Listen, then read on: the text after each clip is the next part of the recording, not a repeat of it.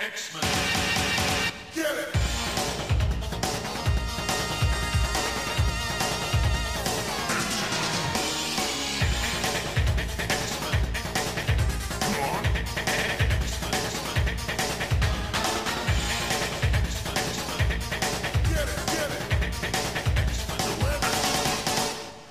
Hey everyone, and welcome to another exciting episode of Battle of the Atom. This is your weekly X Men podcast where we normally rank every story from A to Z, uh, but we're not going to do that this week. Instead, I'm Zach. This is Adam. By the way, Adam, Hi. say hi. Hi, I'm Adam. Adam's here, and we also have with us friend of the show, uh, senior editor at Marvel, head of the X Men line, not head of X according to the uh, credits, but I'm sure he's working on fixing that. Uh, Jordan D. White. Jordan, how are we doing today? I'm doing great. Uh, just a, a quick editorial comment, a little uh, note for you. I- If you're ranking them A to Z, there's no judgment because that's alphabetical. Yeah, um, Um, it's just a joke because my name starts with. I, he, you know, get- I he gets it. He's giving us a hard that. time. but that Today we're ranking them from G to J to D to W. oh, well, that's not in order at all. So that Yeah, makes no, no, sense. It doesn't ever make any sense. Uh, Listen, we're just kind of we're just kind of vibing here. We're just kind of enjoying uh, X Men comics mostly, other Yeah. comics too. But but well, but hold on. Mm-hmm. Sorry, sorry. I'm just going back to my dumb joke. Um, it does make me wonder how long it would take people to realize you were doing it that way. If you were like every single time you just put it into the list alphabetically, and we're like, I think I'm going to put this right under this other one with a very similar name, and people would probably be so mad at your judgments that it would take Yep. them at least at least a while to figure out that it was just alphabetical. it's like when people rank Star Yes, Wars. so they in, do it uh, chronological. in chronological order. I love it. Well, and and listen, I I don't want to talk about Twitter so much, but one of my favorite tweets I ever did was the one where I tweeted about the actual actual absolute for real ages of all X characters, and I put Yeah. the amount of time that passed since they debuted, and it took people a little bit of time. It was fun. Oh, well, it is great to have you uh, here, JDW. I think as we said before we started recording, we uh, last caught up with you before the pandemic uh, in February in Chicago. I believe Um, it's been a moments after Ten of Swords was announced. Yeah, Yeah. And here we are after the 22 part massive uh, crossover event. So how you feeling about all that? Uh, great, great, and relieved. Like it was. I'm really happy with how it turned out. I, I really liked it a lot, um, but it was so much work. And thinking about how long it took us to do it is crazy. It's it's it literally is crazy because you're saying February, but we at some point I was looking at. I think when around, right around the time when we finished the, the the last issue, sent it to press, I was looking at when we got the first like document for it. Mhm. And I don't remember now, but I'm pretty sure it was like I'm pretty sure it was like the be- very beginning of November of 2019.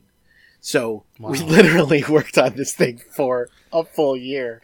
Um, and no changes happened in that time, right? This is this is None. right from the start, exactly the vision that you originally intended for this. No, no, not even. Close. I mean, when I say because that's yes, when I say document, I got you know it kind of would be fun to look at that document again, but I don't remember even what was in it. Like it wasn't it wasn't a play by play. It didn't have a beat by beat breakdown of the story. It just would have had rough ideas of the story and like definitely, definitely multiple times throughout the making of this.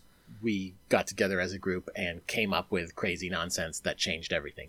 I mean, if, if the last time we talked was when we announced it, that's right. The day after C2E2, we had an X Summit, everybody in a room, hmm. Yes, with an omelet bar, and, an omelet cook. The famous, the famous omelet. and, uh, and we beat out a bunch of the stuff in that meeting. So there was a bunch of things that did not exist, uh, when I talked to you last that now have been, uh, come up with, executed, and read by the public already. So that original draft was a lot closer to like a bar napkin that just had scribbled on it, "What if we gave them swords?" I, I'm trying to even think if it had, no, it definitely had that. It must have had that. I, re- I don't remember when Tini came up with the name Ten of Swords, but as soon as she did, it was like, oh, that's, that's awesome. It's And very, I think it was before that. It's very good. And one thing one thing that really stood out about that event and then this whole Krakoa era, you know, in general, is that this line has some incredible artists who are working on it right now. Uh, you know, Ten of Swords Destruction came out. Uh, Pepe Larraz, uh, Marte Gracia doing the colors was absolutely fantastic. A incredible suite of people doing everything else in that event. Uh, and one thing, one thing that's kind of come up in our minds, just walk through. I think there's been a lot of discussion going on about how you cast a writer for a book. You know, through the pitching process and things like that. What what's your process for casting an artist on a book? Well, that's that's very complicated. Um, so one of the big reasons that that is different than casting a writer is that um, while a writer can probably write a few books at once, uh, an artist cannot draw a few books at once, or unless again, unless they're I don't know who who does that nowadays. Camo, I think, still does it. Giuseppe Camuncoli is pretty pretty prolific, but I, most most artists have to obviously focus on one book at a time. I mean, I, it, it's a it's a rare artist nowadays who can even draw a book in a month. So um, most of the time, you need more more than one artist on a monthly book. So that changes things because um, because we're not because we're not a creator owned book that is just making decisions in a vacuum. We're part of Marvel, and so Marvel has a relationship with all of these artists. And so one of the big factors that I think not everybody would know about is that there is a discussion of what is the best thing for Marvel with these artists, if you know what mm-hmm. I'm saying. Like, mm-hmm. so mm-hmm. whether it is best for Marvel to keep Pepe in the ex office or to have him go do another book or, or things like that. Now, obviously, of course, the editors and the writers and the artists themselves all have says in these says says like have says in these things that doesn't sound right but Have a say. they each have a say individually um, in this but that but i'm just saying that's a big part of it that i think a lot of people don't even realize happens is that there has to be a kind of uh, negotiation of that uh, because because definitely i can go oh you know who's a good artist is this guy but it's like oh but he's already working on Chip's Daredevil for the next six months, or or this person is going to be free in two months. Like, is that too late to start the series? And so there's a lot of scheduling and a lot of uh, working with our talent management team who works who work closely with the artists uh, to get them set up with work and and and and in their relationship with Marvel, as I said. Um, but then beyond that, it comes down to us talking about the feel and the tone of the book and what kind of a, a vibe we want them to have and um, and of course, you know, re- personal relationships enter into it as well. There are artists Right. and writers who have great relationships and work well together and want to work together more. Gerry and Phil are good friends, um, so they love Gerry Duggan and Phil Noto, Yes. uh, writer and artist on Cable. Yeah, yeah, they've they've worked together a ton over the years. They did a book uh, at Image before uh, Gerry ever did Deadpool called Mhm. Infinite Horizon. It's a very beautiful book, and uh, so yeah, they've been working together for ages. So any chance they get, they want to work together, and that's true in various combinations uh, all over the all over the line and over all over the industry. So there's a whole lot of factors. Um, mostly, we start with a, a book we know is going to happen. We say, "All right, here's." Wow, I'm trying not to say new books that haven't been announced yet. Say sword. we can say sword. We'll- Sword's we'll not there. out. Sword's well, sword not is out. sure. I'll say sword because it's a name. Uh, but Yes. although it's pretty clear how we got, we can come up with other artist. names, No, that's fine. That's fine. Um, okay, so Untitled Moira book. All this stuff. We can figure it out. we say okay. We know we're going to do a Maggot ongoing. So yes. Okay. Perfect. Yep. and Yep, we talk that, that ready. and we so we go to Alan Moore and we say to him, "What kind of a feel are you going for in your in your Maggot book?" And he says to us, "It's going to be like a real slapstick comedy." And Yes. so we go into our, we start This is thinking a about great it. pitch, by the way. and we go to our guys uh, in talent management. And we say if we have, and of course, if if I or Alan have suggestions for a specific artist to look into, we'll look into them specifically. Right, But right. otherwise, we'll go to our talent management group and we'll say, um, "Here's the kind of thing we're looking for. Like, we know we'll have script here. We know we have to launch here. Uh, who in the talent pool that we're working with, or new people, because they definitely are always. Uh, Rickey Purdin is always scouting for new talent, uh, not by going to conventions right now, but by looking in his email and reading lots of PDFs. And so he'll frequently show us new folks that we've never seen before, and we'll go, "Oh, that you know that person's good. Oh, that person doesn't fit," or things like that. Well, names will get thrown out. We'll bring those names back to Alan Moore. I, I really shouldn't continue this because somebody's going to believe Alan Moore's writing an X book. It's not. It's not I true. wanna be very I've never clear. spoken to Alan Moore. I've never met Alan Moore. I would love to meet him. like I feel like anyone who knows Alan Moore is aware enough that this Aware. is this is fiction. Right. Um, so we go back to the writer and we say, "Here's here's some suggestions we have. What do you think of these?" And then we'll go back and forth. And and, and that's because we respect them. It's not because the writer is the most important. It's like they don't get to that final call. I, I don't want Yeah, the original like- writer doesn't get any of the final decision in this Maggot ongoing series. well, I, again, I, I don't want to make it sound too positive to them or too negative. I love my writers and I respect them, and that's mm-hmm. why I want to engage with them on every level and and collaborate with them on every level. Um, so I do want to know very much. Do you think this person will fit what what you're going for? Um, but at the same time, I don't want to make it sound like I just gave complete control over to them. And if, if you want a job as an artist, bug the writers more. No, that's not that's not how it is. They don't have final yay or nay. They have input. It's a whole collaboration. And then if we get a name that we all think sounds good, we reach out to that person and we we say, "Do you want to do this book? Here's here's what it is. Here's what it's about. Here's the, the, the here's the writer. Here's the schedule. What do you think? Can you make this work?" And hopefully they say, "Yes, I'd love to." I think that's that's very interesting because I think that's something that there's a lot less transparency on. Partly because of you know there are multiple writer or multiple artists on a book, so it's not just one consistent voice. Even if you're trying to match tones stylistically and things like that.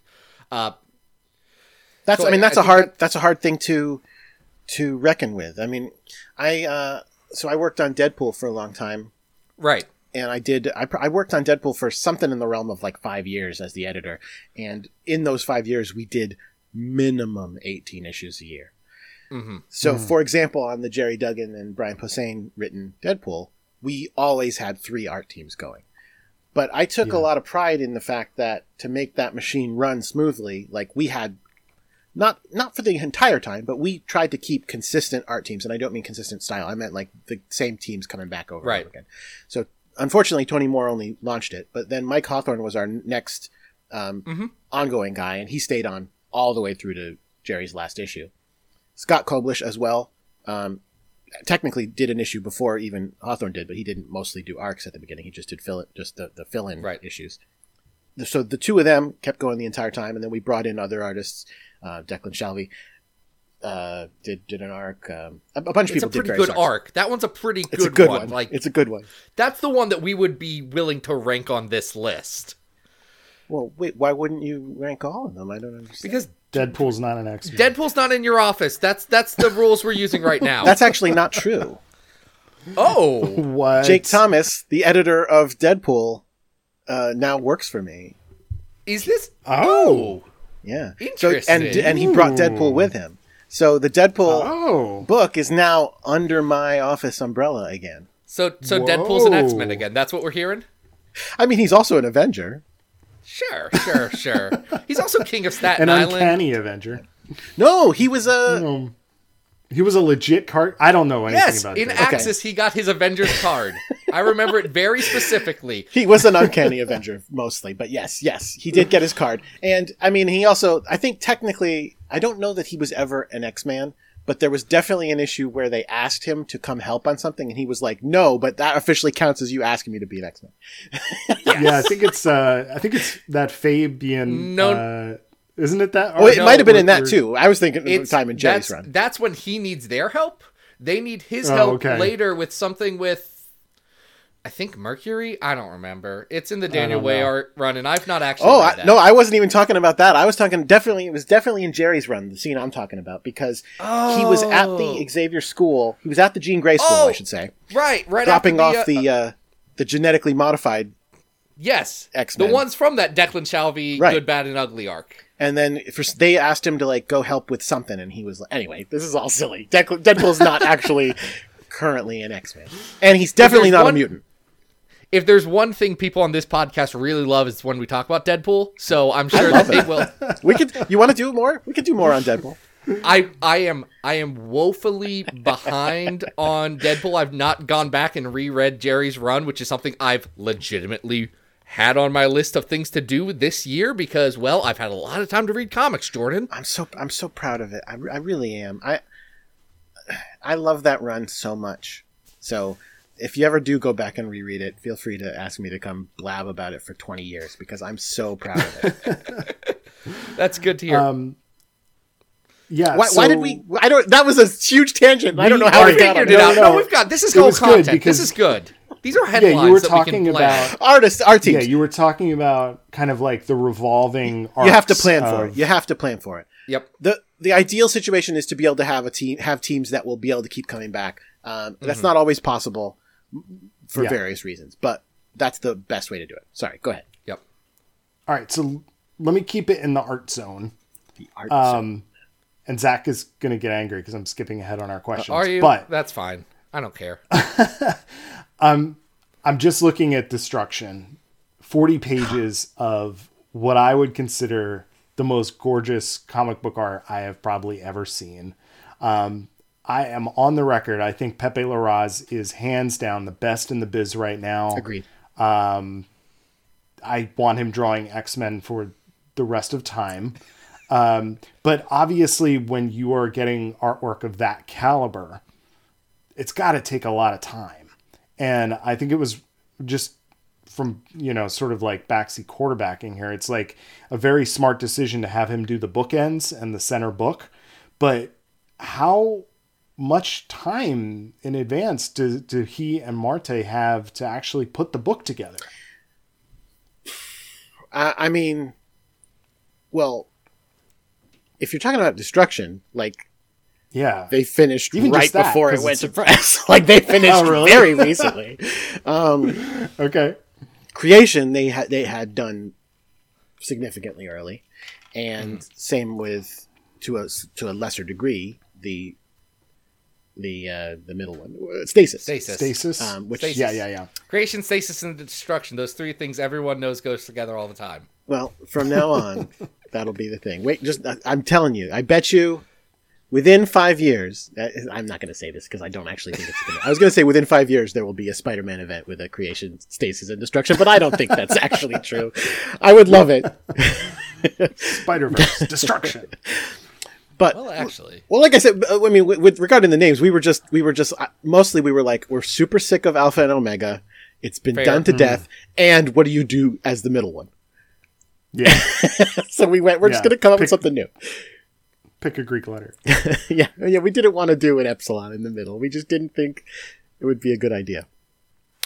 Um, so Pepe, so yeah, uh, but that being said, so he was working on it since, I mean, it, you can, you could do the math yourself. I don't have the dates in front of me, but he- the last thing he did before creation was, uh, a, the Empyre Avengers. Avengers. Right. Yep. Yeah. So Got that draw a lot of vines there. He's, just, he's drawn a lot of vines. in Loves those plants. And if I remember correctly, I don't think I'm speaking out of school to say I think he finished that relatively close to when that went to press as well. So I would say um, s- immediately after that, we started him working on creation, and he's been working on the Ten of Swords consistently since then. Um, as destruction was coming in, we were literally murdering him uh, because I will, I will, oh, I don't, I shouldn't say this, but I'm going to say that it didn't come in as a full script. It didn't. The, the, all the entire thing wasn't written down, so we Ah. gave him a little piece at a time. okay. Mm-hmm. Don't mm-hmm. don't tell anybody I told you that. Don't tell their listeners. no, listeners, c- you can hear it, but they are forbidden to speak of it. Everyone's Fair sworn enough. to secrecy. Um, th- It's a thing that happens sometimes, especially with giant Sure. Projects that you're working on and putting so much work into. So anyway, the point is he would get a, a, a- whatever chunk of pages he was getting at a time, and as you could see from that issue, it would be like, here's another chunk of pages, and it'll be like, another army shows up. And he was just like, Right. What are you doing to me? Why? Why do you hate me? And we were like, We don't. We know you're going to draw the best five armies fighting that has ever been drawn. It's going to be great.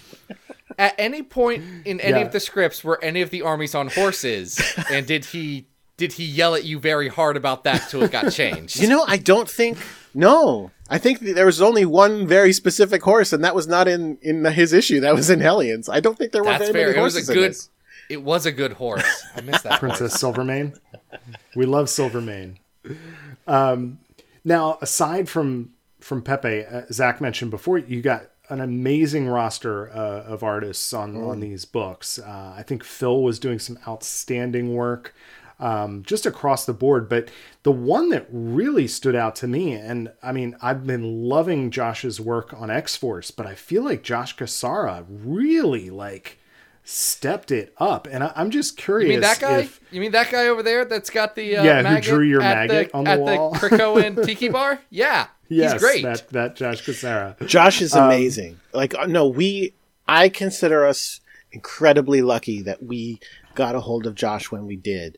Um, if I remember correctly, um, I mean, you want to talk about about casting. If I remember correctly, he had been doing Venom issues. If I, I think he was a swing guy on Venom, and Okay. I'd have to go back and look. yeah, I I, don't it's been, I mean it's been a while. Obviously, since this was this was before X Force started, but um, we were casting X Force. We were looking into into folks, and uh, talent management brought us uh, mentioned him to us and said, "Check out this guy's art. Like we really think he's going places. Like he's really impressed us."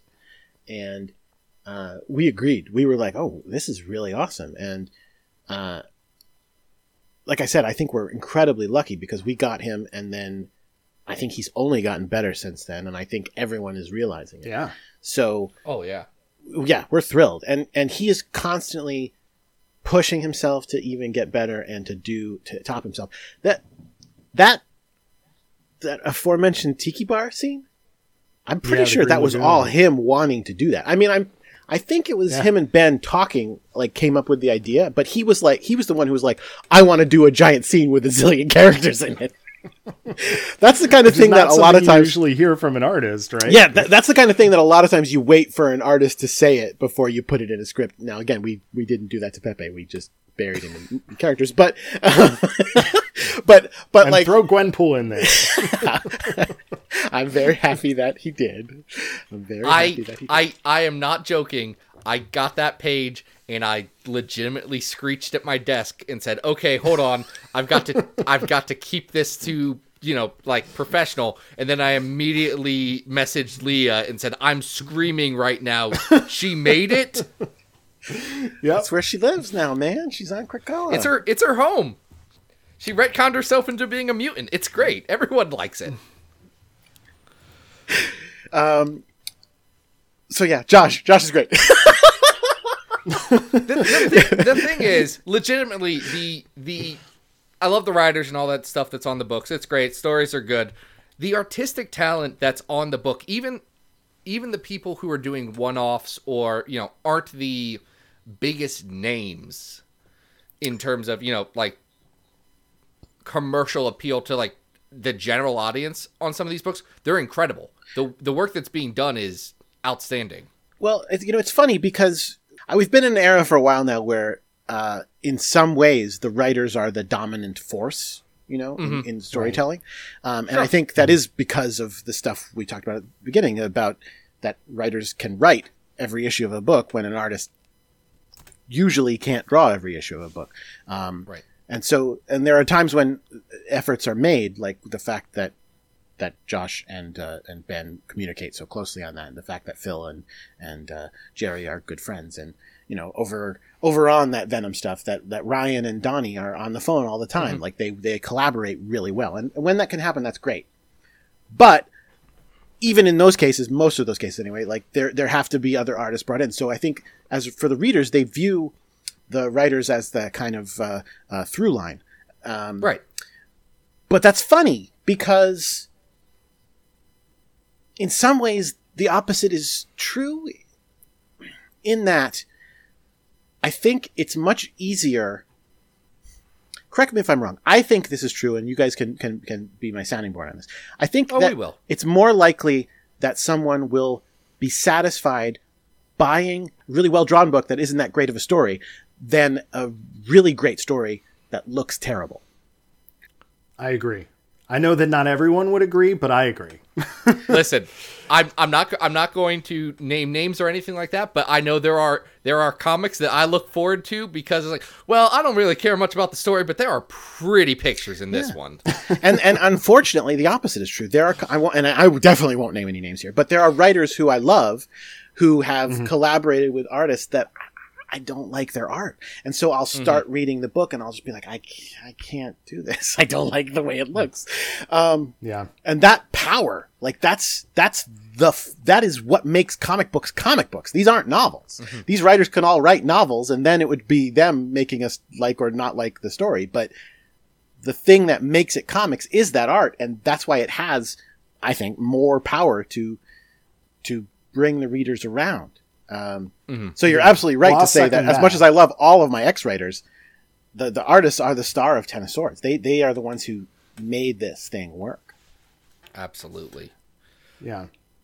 It's what makes Destruction kind of feel like um, X Men Endgame in a lot of ways. yeah. You know what I mean? Like every page flip was another, like, oh, whoa, whoa. Like it, it was a really, really uh, satisfying conclusion. staying on staying on ten of swords uh, this event had a pretty interesting structure uh, not just with the names of destruction and stasis and all that but you know it starts out the first two issues are you know set up of hey this is the story these are the stakes. And then it goes right into a bunch of character pieces. They still move the story forward they still do stuff but they are very much about an individual or a group. So like that new mutants issue that's about doug and Magik the storm issue that's about hey this is storm she's really cool you remember her she's got a very good sword now uh, and then the book pivots into very hard into otherworld which I know there are a lot of fans of Otherworld, myself included, who are like, "Okay, yeah, we're gonna do we're gonna do some Saturnine stuff. This is great." Was and I know there were people who did feel like there was a bit of a whiplash here. Was there consideration given to that structure in trying to balance? You know, how did how did you sort out on that being the way you wanted the event to look like? Um, that's a good question. So let's see. Um, pardon me. We're very fortunate that we've allowed we were we were able to do this relatively quickly. Now I know for some people who didn't enjoy it, they would say 22 issues was not quickly, but I, I mean in time. Like I said, Months. right? It was exactly. It was just over two months. Most weeks, three chapters came out in the same week. Not not every week, but a lot of the weeks that happened. So Listen, as a guy who was editing three different chapters of this on Tuesday night after my recording, I was very happy about those one or two weeks. I'll tell you that. so exactly so we uh we took th- that was a big part of how, why we did it, things the way we did. If this was going to play out over 22 weeks it well first of all i don't even know that we would have done 22 chapters if it was only going to be one a week but if we even if it we did it would have felt different. We would have made some different decisions. The fact that we knew it could happen quickly allowed us to uh lean a little bit more into viewing it as one story. And I know, I know that, uh, so people's opinions would be very colored though by, well, I read the issues that came out this week and here's how I feel about it because of course that's what they're doing. But we were going, yeah, but we're still kind of viewing this as just one thing and uh, it's what matters is how you feel about it when it's over. right. So, as an example, you mentioned that at the beginning it has all these character character stories, and I know that over the first couple weeks, there were folks saying, uh, during the the sword quests, so to speak, that they were saying like this is. They said this is 22 parts, but these are all completely unrelated. This is just a story about Storm. This is just a story about Wolverine. This is just a story about that. And my reply, I didn't really reply to them, but my internal reply that I'm You've saying to you now. You've learned. yes, yes.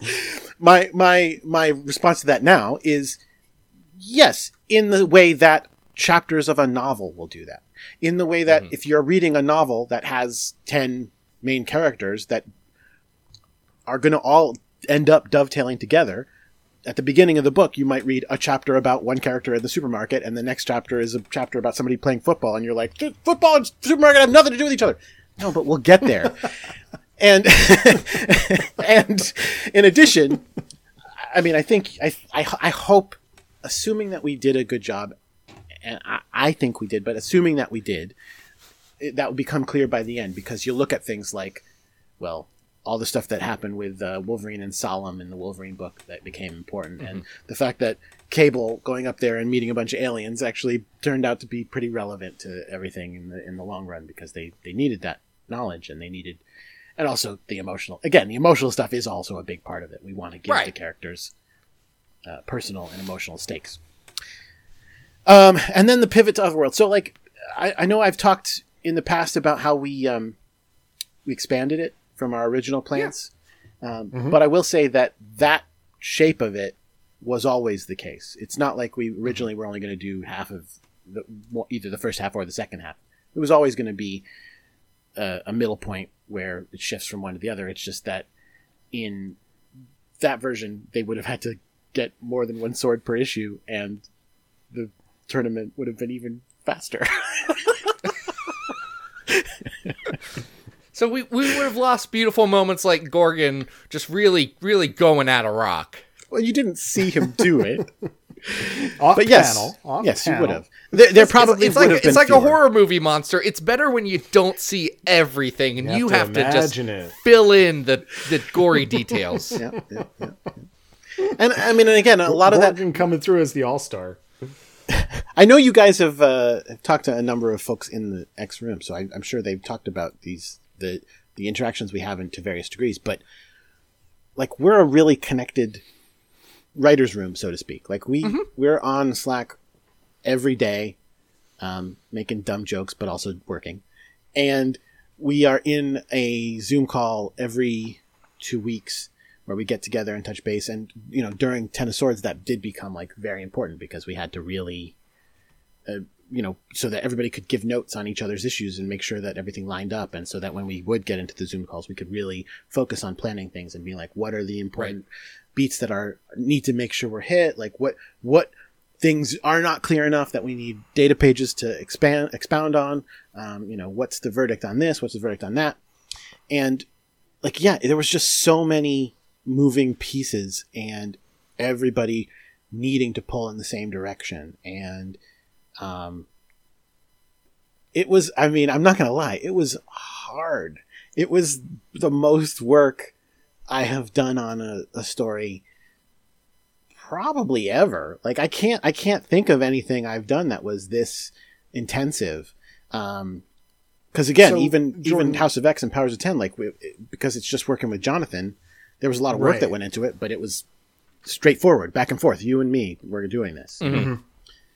So do you find? I mean, we had Tini on recently. We Mm-hmm. talked a lot with her about the writers' room aspect of what you guys have going on right now and how cool that is, and everybody Yeah. giving each other notes. Um, despite how tight knit that is, does it make it more complicated when you're telling a story this big to make sure that you've got everything packed in and everybody gets their say? Oh yeah, listen, it is incredible. So I'm trying to think about the ones of these I've been involved in in the past, and mm-hmm. first of all, I've never been involved with one this big. Like I don't mm-hmm. know if there, I, I don't know if there's ever been one that There was 22 many that chapters before. Right. um, I, I, I, you know what? I worked on Battle of the Atom again, not 22 chapters, but it was another mm-hmm. one of these, right? And I think back on how we did that, and I don't, I don't know because we didn't have what we have now. We didn't have all the writers in constant communication. Um, I think it was probably a little bit more. Here's a locked in outline. Here's what everybody needs to deliver on. Now, ta- here's the chunk you're doing. Take that, make it into a comic, and bring it back.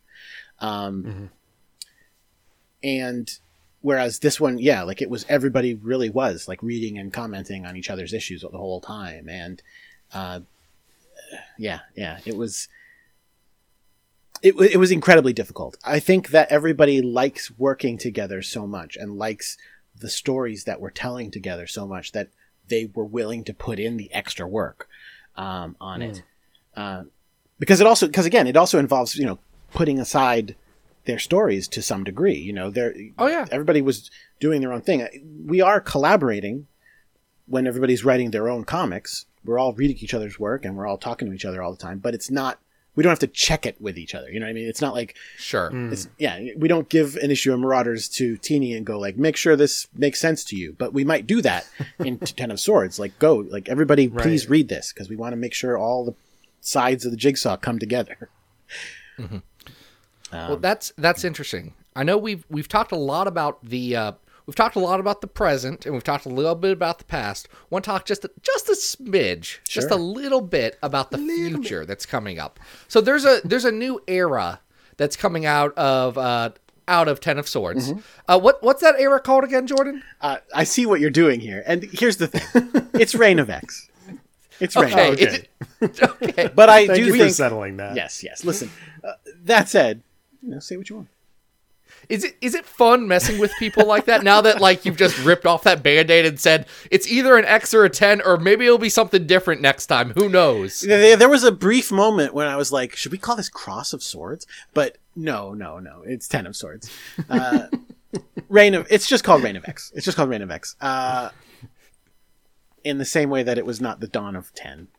It was the, Well, yes, but it was also the House of X and the Powers of 10. Y'all set that precedent pretty dang early. maybe, maybe a little bit. Maybe. no, that's It's that's ten men, Zach. Ten men. Ten men. Yeah, the 10 uh, And we can never get No, to but- a hundred men because that would be bad. That would be So it didn't make it into one of our pieces, but I will say that following that Roman numeral scheme, we there were people who thought there was a non-zero chance that the white sword soldiers were the seamen. that was that's it. Yeah, that we should have done that, but we didn't. That's hilarious. and Listen. Funny. Listen, no, That's good. no. So uh, right now you have you have the whole Krakoa era, and that's fantastic. We all like it. Uh, there's a lot of material coming from uh, past writers. Uh, you know, you've done a little bit with the uh, God Loves Man Kills stuff last year. Uh, the Paragon collection has new stuff from Chris. Uh, and you've got things like X Men Legends uh, and anniversary specials and all these coming through. Uh, is the idea with that to balance this kind of new wild era of X Men with some nostalgia and some older stuff that you know people who may not be digging the island Yeah. vibe for whatever reason they have something to say well this is what the x this is the x-men before they turned into evil villains right Well, jeez. Uh, well, until that last part of your statement, I was ready to agree with you wholeheartedly. But that's yes, fair that's fair but yes, that, generally, yes, that is the idea. Like X Men is uh, obviously we're doing a story about X Men that we believe in and that we think is great. Not everyone Sure. does. That's fine. X Men is still for them. Um, we don't own X Men. Well, I mean, Marvel owns X Men, but when I say we, I mean us, the creators working. i on it feel right like of the people on this call you have the biggest the biggest claim to owning I am currently employed as caretaker of the X Men, but I don't own them, and and I would never uh, try to make them into my personal plaything, because that would make me an irresponsible caretaker. Um, so X Men is still for tho- those folks who don't like what we're doing, and X Men has been a lot of things over the years. So it it doesn't hurt what we're doing to put out stories uh, about the X Men of the past and about the the previous eras and to celebrate them. Like obviously we love Chris Claremont X Men too. Obviously we love you know Fabian and Louise and all those folks. They made books that we fell in love with. So we're only happy, only too happy to to to have them working on stuff at the same time. And if that can be X Men content for fans who aren't as into the Reign of X era now, um, that's totally cool. So with with that coming, uh, want to talk a bit about next year. 2021's on us. Yeah, that's true. Jeez, Louise. This is this will be your fourth year as editor of No. these lines of books. It will, Jordan, because you started in 2018 where you got things ready for Hoxpox. 2019 launched this whole new era. Oh my 2020 was about you know swords and saving the entire comics book industry single-handedly. So what's uh who who did that last part? Listen, I've just I've heard rumors about how these books may sell pretty well. yeah, they do all right. They they They do. they do pretty good. Do pretty good. I do, I only have I only have the Comichron numbers that are of questionable legitimacy on all aspects. Sure. But those those seem to show a lot of X-Men content up on top. Like they- Nanny and Orphan Maker are beating the Avengers sometimes. And Well, that's, that's, wild. that is a little weird. But there's other books up there too. I, we're not single handed. That's for sure. Uh, There's a lot of great people doing great comics. no. So what in your mind, what's the goal for 2021? Uh, to beat all of those other people. No, um, I'm kidding. no, I'm kidding. I'm kidding. Um, to to keep just doing awesome X Men stories. We've got, um, you know, obviously we've got a bunch of stuff planned already. Um, I can't talk about that it too much. Um, we've got new things that people aren't expecting. Uh, we've got payoffs for things that people have been waiting for. We've got. Uh, we've got a really exciting thing.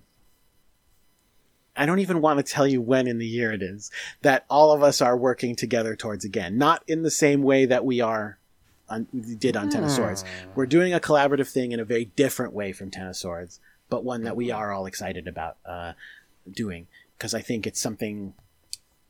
It's something that's been done before, I'm sure, but not not a lot and not recently. So we're we're we're we- we're into the creative stuff that we've got coming out. And some really neat stuff for some characters some characters that haven't been focused on will be getting focused on. Some uh characters that have been focused on are going to get focused on again. Uh, a lot. I don't again without being able to tell you specific things i can't tell you anything. Well- I, I don't know what to say.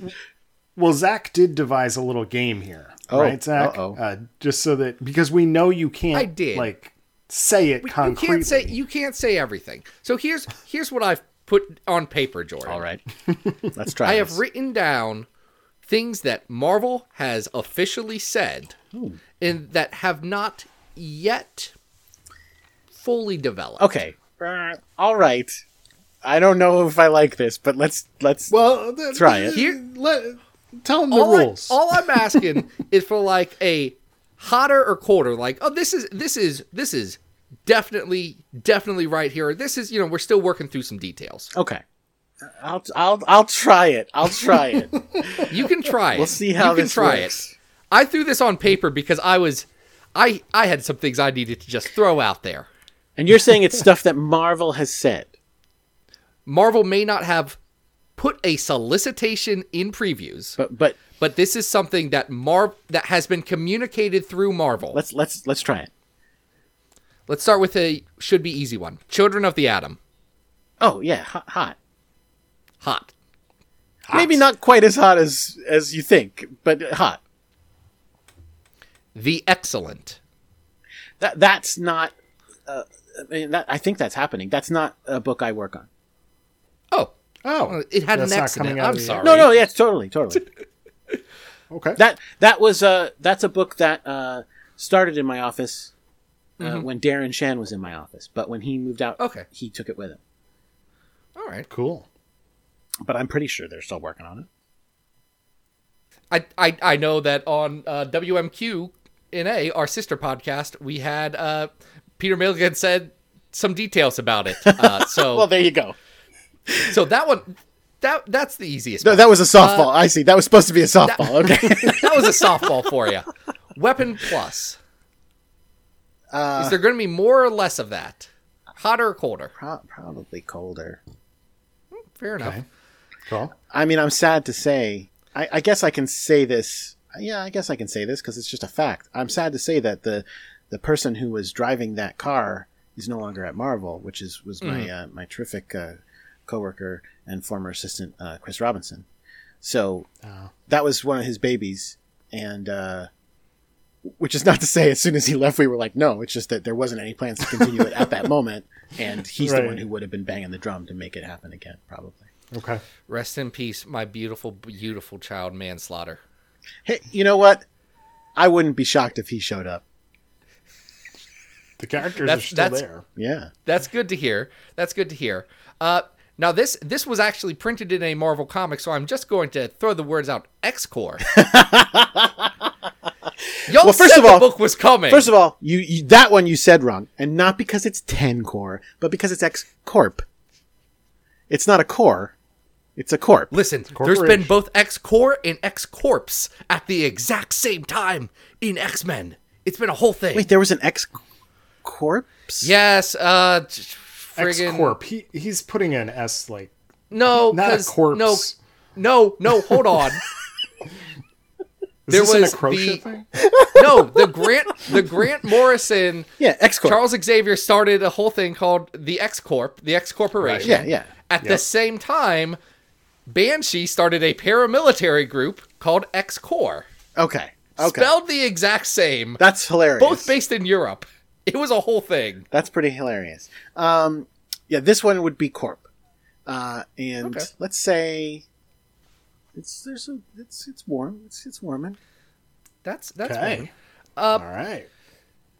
Moira X or Moira Ten. I, I don't want to say about any temperatures on that one. That okay, one- that's Okay. fine. That That's one has fine. 10 you different need to blame temperatures. No, I don't Jonathan. Uh, This- yeah, no, I this know. He- Last one, I'm. This last one, I really want to know though. well, then I'm very. What's Well, this, this- one, Zach? This oh, this last one's actually also a softball. Is it the Alan Moore? What? No, no, Sarsaparilla doing something. The modern Alan Moore is he doing? Is he, do, Hey, they've is worked he together. doing the Magik book? They've worked together. Um, he is not doing a Magik book. Sorry. Oh, you're killing No. me, Jordan. Hey, wh- why would you even bring him up? I don't even understand in, in the I least. know. That makes no it's sense. not. It's not like you guys have done weird things with you know British creators being like, "Hey, what are they doing here?"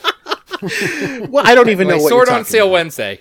Uh, yes, the, uh, obviously. Uh, I lo- you know what I've uh, I've loved working with Si in the past. Uh, he did such great work on uh, Doctor Aphra. I was really really proud That's of that book, right. and uh, I was sad to I leave that one think. for sure.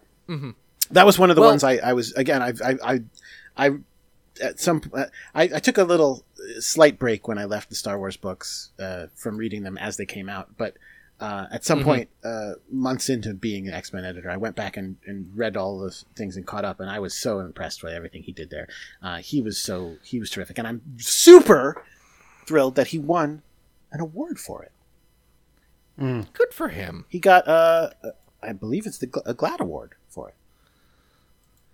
That's awesome. I know we have uh, one of our one of our writers, uh, Liz Large, absolutely loves uh, Doctor Aphra as a character, and uh, is pretty much always reading that. I love. Well, here's the thing. I uh, oh gosh, am I, is it? Will it be okay for me to say this? Let me give it a shot. I love flawed characters, and I love effed up characters who make bad decisions. I mean, that's why I enjoy. Doctor Aphra's not a good character. No, and I- again, like that's she's not good. that's why I love working on Deadpool for so long. People like uh, people would talk about how he's a hero, and I'm like, he is terrible, and no one should be like him. But I like reading about him. And Aphra's the same, and I am really thrilled that Kieron was able to pull that off with a lesbian character because there there has often been uh, a, a preciousness with with LGBT characters where it's like, well, they can't do bad things because we have to show that we are positive. Um, And the fact that uh, she she's a, she's a, a three dimensional character. Like she just she she she wants things, she loves things, she makes decisions that absolutely bite her on the ass. She has a terrible relationship with with um oh my god, I just forgot her her, her ex's name, Tolvan. Well, you know the one with the metal jaw. Anyway, it doesn't matter. Uh, I love Aphra, and I'm so thrilled that I got to work on her books for as long as I did. And Si did Well- an amazing job. well, we've got Well- we've got one last question before we throw just a few Twitter ones at your way, Oh goodness! and it is about Star Wars. oh, let's hear a Star Wars question. Ooh, So this is this is because before before you took over X Men, you were you were shepherding in this new Star Wars comics era. Mm-hmm. You were you were doing the first real canon stuff. Yeah. forget that Legends garbage. This is real canon now. So I don't want to say that because people will get very mad at me. But you're right. well, you're about to get very mad at me, Jordan. Oh, so all right, let's hear it. all right. Mad About Me by Figrin D'an in the Modal Nodes was left genre list, with the allocation of previous Star Wars canon to the Legends designation. As Jordan D. White, a power player in the world of Star Wars canon, what genre would you consider that iconic track? Well, you, we all know the original genre from Legends.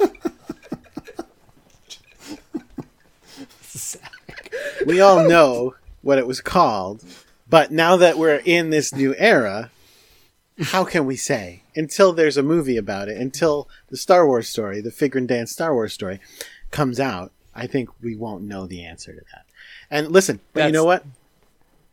It's from from my time watching The Mandalorian. I feel like if Dave Filoni has his say, you'll get your jizz music back. he's bringing a lot of he's bringing a lot of legends into it. My uh, That's that's the best that's the best answer we could have gotten. My God. All right, we do have some Twitter questions, right, Zach? we had a lot. I've cut them down to five fairly quick, fairly good ones. If you guys want to ask Twitter questions, just wait for me to ask a question. Say we have a guest, and we're gonna ask a few of your guys' questions. Make sure they're not garbage. That's that's all we ask is don't ask garbage questions. That's all. We did get a lot Uh, of good questions. oh, got a lot of good that. questions. A lot of good uh, and we can't we can't ask all of them. Uh, but the first one comes to us from our friend Jason Large, who asks, "Would you like some glob snacks?" I mean, sure, yeah. I've seen pictures Okay, of I'm- those. Those look delightful. Those are those are tasty. those are friend shaped uh, gummy treats that my child absolutely adores. Uh, it will we'll hook you up. What's the Uh, what's the inside part? Bones. Uh, they're candy, sugar candy skeleton bones. Oh, like from those little coffin candies? Yes, Amazing. Yes. That's amazing. I it's love a it. brilliant It's- creation. it's very good and very chewy. Uh, this comes to us from. Uh, he says he's a writer of some some degree. Uh, Chris Hassan, who asks, "Why does Chris Hassan only ask bad questions on X Men Monday?" Um, that's a great question. uh, I think the answer is because uh, since he is a full time Marvel employee who's in charge of the X Men, he only wants the X Men to look good. Okay. And if you have any thoughts on the direction of X Men, just tweet it at him. He'll he'll change things for you. That's at He's in Chris oh God, Hassan. I can't do it. No, obviously that's not true. Please don't believe me. No one believe that. That's not true. That poor guy. Poor Chris. Listen, listen. I, I told We him very Chris. explicitly if he asks that, I'm going to make sure I put him on blast. now this now this is an anonymous question from the crowd. Uh, Angsty X sent this in, and she asked, or I guess this anonymous person in the crowd, excuse me, but she's transcribing this for us. Oh. Why you know put Gambit in the event about the deck of cards? He will have been good. Maybe he'd be waiting for an event like that for a while. So maybe next time you can do that. Sign G. Oh man, that's a great question. Well, um, I think the answer uh, in the real world rather than in world is uh, the same as the answer for every other character, which is there's already a lot of freaking characters in this story. Like, come on. Find room for more. and the question uh, in world, uh, I think, is that he has no time for this magic nonsense. I think he he is already way more involved than he wanted to be in the build up during Excalibur, and he could not care less about what Apocalypse wants to accomplish. Listen, all I all I know is that you said, "Hey, here's a deck of cards," and you didn't have the guy who's known for a deck of cards throwing said tarot deck. It's just it's a missed opportunity, but maybe if- in if- Eleven of Swords, you guys can get to it. If Gambit charges uh, a a, dar- a tarot card. Oh man, I'm I, I I'm saying this out loud, and I'm really should be typing it to Tini. If Gambit charges a tarot card, and he's like involved in mutant magic, can he be like charging it with potential fate energy, and then he throws it at someone, and then that thing comes true for them? I don't know. hey, sounds like a pitch. Now we're talking. Sounds Now we're talking. That's a fun idea. All right. Uh, this uh, this one is from at Mojo's work, and he asks, "Has there been a breakout character, creator, or even story slash series that you didn't see coming or didn't expect to have such an impact either within the universe or among fans?" Oh, that's fascinating. Uh, I, I know the answer is yes. Let me think about it. Let me think about it. Well, for, I mean, okay. Here's the here's the easy answer is no. I had no idea people were going to go crazy for a giant crocodile guy. Um, Yeah, how didn't you know that? no, I did He's not. Six-armed crocodile. He looks really man. cool, but I didn't think people would get that crazy about him. Um, I literally is Pog commissioned art from him before he appeared on page. that was surprising to me. This is what I'm saying. I was shocked. No, I, I was surprised by the reaction before the comic came out. That's what I mean. Like people just saw him Right. once and went like, "Wow!" And that's great. I did not see it coming, but that's the easy answer. Let me think about like real story wise stuff. I mean, I think that it, it didn't happen in a moment that was like, oh my god, that happened. But I think it happened slowly and surely. uh, He became more and more and more and more and more important and central. Uh, just how important and invested everyone became in Apocalypse and his wants and needs. Like when we cast him in Excalibur, I don't want to say it was a lark, but it was a little bit of a lark. Like it was in the sense that we were like talking about like what the book was about and what it was. And I think, I think it was TD's idea. So maybe she was planning it the whole time that she wanted him for that reason. But like the idea of like him as someone who's pursuing magic, we were like, oh, that's cool. But all of the reasons that he was uh, super important to everything that we just did for the last two months, those things didn't exist. Um, or at least not in the way that they ended up existing. Um, and like I said, it, it's all it's all stuff that happened like a- a centimeter at a time. So it didn't feel like something crazy was happening until afterwards when you mm-hmm. look back and you go, "Wow, oh, oh my god!" Like apocalypse just like made people feel emotions, and Yeah. like that's crazy. He's a wife guy. He's a wife guy. Yeah, it was weird that Blue Dad Wife Guy Apocalypse was a thing Yeah. and it worked. yeah. Like, I did not. I saw us making jokes. I did not see that actually, like, being emotionally impactful. Yeah. but I guess that's why I am not Tini Howard. Um, anybody else? Anybody else? Well, I mean, the answer is oh well, and then there's also. I, I guess it depends on at what point you you're asking from because if you ever said to me, "Hey, what do you think about a book starring Orphan Maker and Nanny and Mm. Grey Crow and Empath and I don't know, maybe we'll throw Havok in there," I would have been like, "What?" Like, no, that's not a book. That's not a book we would do. What are you talking about? And then Zeb pitched it, and I was like, wait, is he really pitching this? And then I read what he wanted to do, and I was like, yeah, this, this is happening. Yeah. And even even after I said, let's do this book, I don't think I would have. I realized how this book was going to be and what it was going to be like and how great it is. It's it's I- terrific. He's he's amazing. He's really, really I was great. excited Jordan, about I w- Nanny. I was I was not expecting there to have a part where Nanny becomes even more Nanny, and Yeah. it's it's fantastic.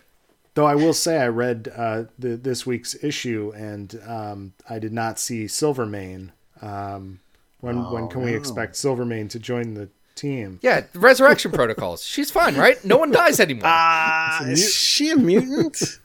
and also, if she came back, she died. If she died, she died on another world, man. So she's gonna come back That's think she's a frog or something.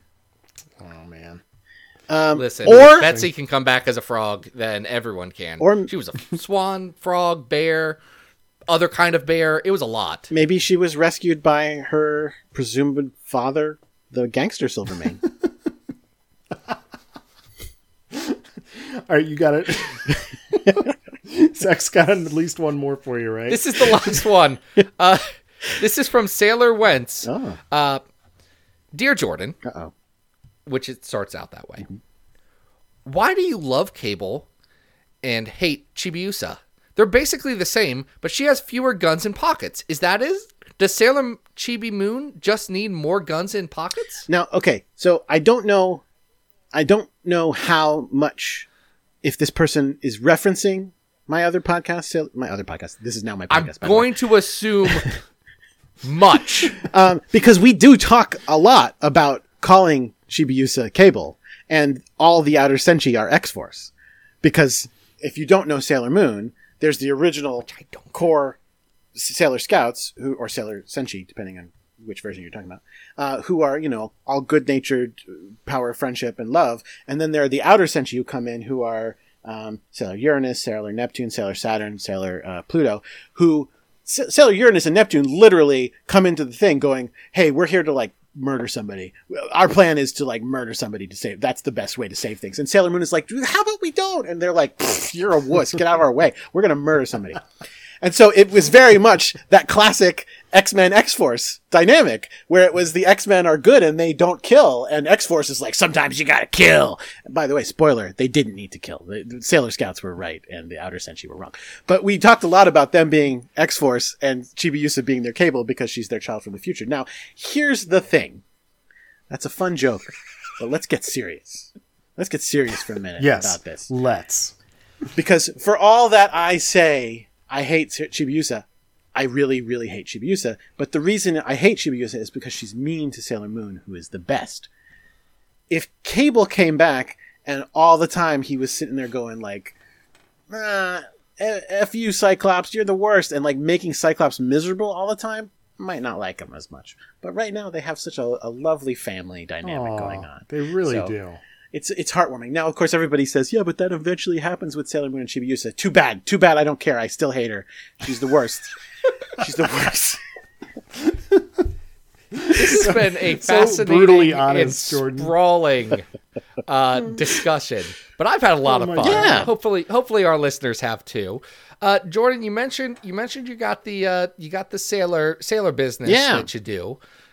Uh, anything else you want to plug besides telling people to uh, read more X books? I think that's what my magic decoder card here says to do. I don't know. Definitely read more X books. Yeah, I mean, I, again, we've got so much crazy stuff cooking for the next year. Like, we're really excited about it.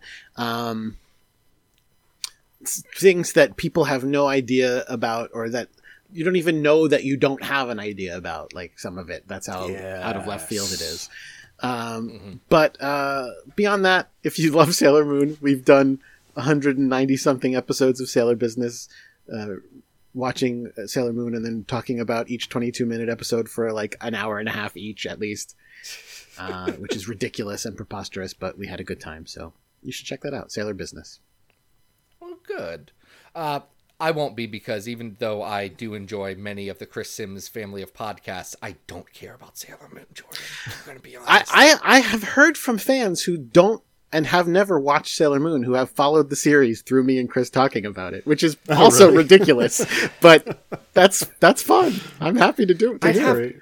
I, I can't imagine that I wouldn't be like, well, now I have to watch Sailor Moon now as a 30 year old man with children. And not that there's anything wrong with that, but I feel like that's a weird way to like start to get into Sailor That's your Moon. excuse, man. You show it to the Yes, children. it absolutely is. oh wait, no, dang it. Shoot, he does love My Little Pony, Friendship is Magic, which I have heard is Horse Sailor Moon. I that I couldn't get into. So there you are. Listen, I've got I've got the four year old and he has been obsessed with it over the last little bit. I do not more power to him. uh, un- unrelated to all that, you can find everything that we're doing on Twitter at XavierFiles or at XavierFiles.com. That's where you get all the latest and greatest X Men news, content, bad lists about dumb things that we make up. Uh, also, things that aren't X Men. Uh, we have a whole thing about uh, King in Black that uh, is exciting. Uh, other books are coming. Daredevil. Read our thing about Daredevil that just came out this week because uh, Daredevil 25 rules, and y'all should uh, check that out. It's a great run. Uh, it's a, listen. It's have you? I know you worked it. You you know what the thing in Daredevil Oh, yeah. 25. Oh, yeah. Yeah, I I showed my wife and I said, I know you don't care. Look at this, and she said, Wait, what's this big thing? Is Daredevil Daredevil? I said, Yes, but also no, because Daredevil's in prison as Daredevil, but Matt Murdock's not. Oh, so great. fun. So fun.